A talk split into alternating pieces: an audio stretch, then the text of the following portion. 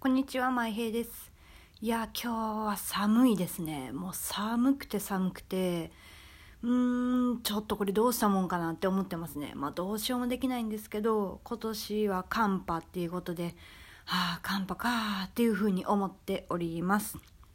でね、今日ね、ちょっと、まあ、問題というかね困ったことがありまして、まあ、私ねブログやってるんですけれどもそのブログからねまあ、あのワードプレスからなんですけど、まあ、ワードプレスでブログ作ってるんですけどそのワードプレスからなんかねあなたのサイト見にくいですよっていう連絡が来てなんじゃそらと思ってまあ見てみたんですよ。でねサイト何言ってんだろこいつって思ってたら私ね自分のサイト、まあ、ブログ見る時ってもうパソコンでしか見ないんですよ。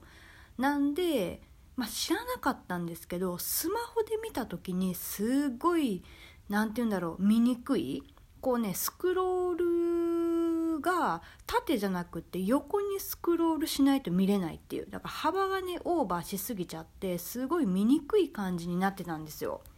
でそれをね知らずに今までずっとねブログ更新しててえこんなことになってたなってたの知らないんだけどって思ってでしかもその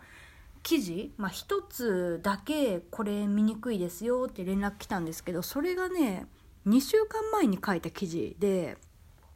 え今かよって思ったんですけど、まあ、早めに教えてくれてありがとうございますっていう感じで、まあ、Google サーチコンソールっていうねあこれサイトっていうのかな？ここでもう一生懸命さっきから2時間ぐらいかけてねなんでうまくいかないんだろう？なんでこうなるんだろう？っていうのをずっとやっててで結果的にねもう導入もこうにも調べたんですけど CSS をまカスタマイズしてとかってなってなってたのでちょっとそれは私わからないと思って。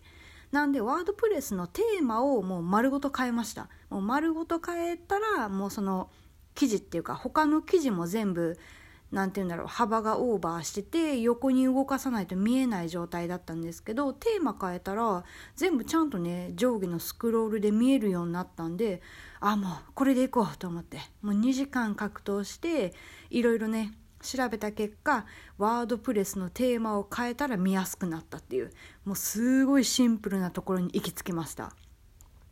まあね今回ねこれで学んだのはやっぱねパソコンだけじゃなくってスマホから見た状態自分のブログがねスマホから見た時にどういう風に見えるかっていうのも確認しなきゃいけないなっていう風に今回思いました。いやねやっぱパソコンで書いてるとねスマホで見ないんですよ。しかもよっぽどね自分大好きというかじゃない限りいちいちスマホでも見ないじゃないですか。しかも自分のブログをね自分で書いた記事をわざわざスマホから見ないよと思って。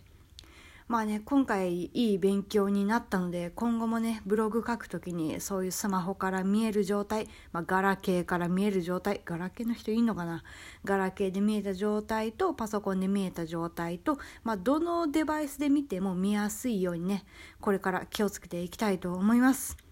じゃあねもう2時間めっちゃ頑張ったんでもう肩めっちゃ痛いんですよ。寒いしね肩痛いし。っていうことでもうお風呂に入ってゆっくりしようと思います。それではまた次回ねお会いしましょう。じゃあね